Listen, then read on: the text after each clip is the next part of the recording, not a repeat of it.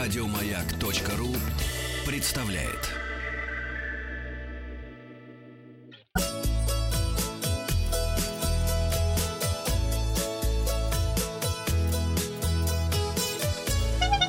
«Роза ветров». Доброе утро, с вами Павел Картаев, передача для любителей путешествовать и совет дня для всех, кто отправляется в летний отпуск. Сфотографируйте чемодан на телефон. В случае утери багажа его будет легче описать. Подводим итоги опроса. Я попросил вас выбрать уличную еду. Трдельник чешский набирает 2% ваших голосов. Смёреброд — это Дания и Тапас. Испания по 4%. 5% предполаг... предполагают, что попробуют обязательно фиш чипс и миди. Селедку голландскую выбирают 6%, по 8% набирают плесковицы из Сербии, карри-вурст из Вот я Германии. за него голосовал, да. Да, судя по всему, наши любят посещать Грецию. Гирос набрал 23% шаурма по-гречески.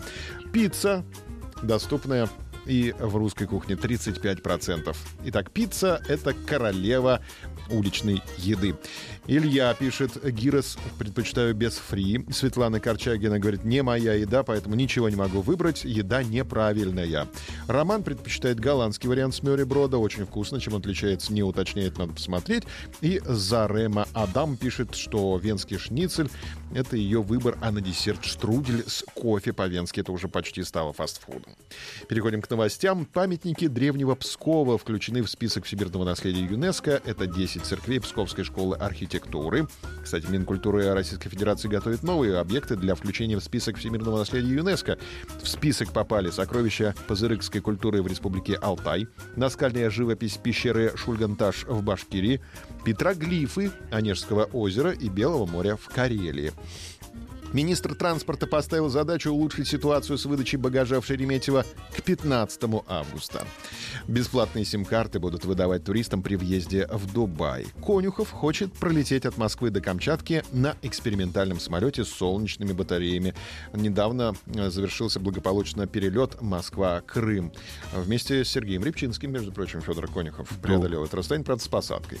Да, часть шереметьевских аэроэкспрессов продлили в Одинцово. Наверное, продлить-то продлили, но осталась стоимость та та же, же самая, да.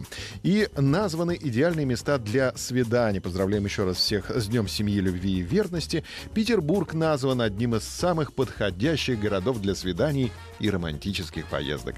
За Петербург проголосовали 17% опрошенных. В северной столице самым романтичным местом называют Поцелуев мост. Его посещение входит в самые популярные экскурсионные маршруты. Также на мосту часто назначают свидания и вешают замки в знак крепких чувств. Ну, правда, надо отметить, что никакого отношения к влюбленным название моста не имеет, так как объект получил свое наименование в честь купца Поцелуева. Он держал лавку недалеко от набережной Мойки. Также по 17% голосов получили Платан Дункан Ялта и беседы ветров Гурзов. А лидером рейтинга стала смотровая башня на горе Ахун в Сочи. За нее проголосовали 22% респондентов.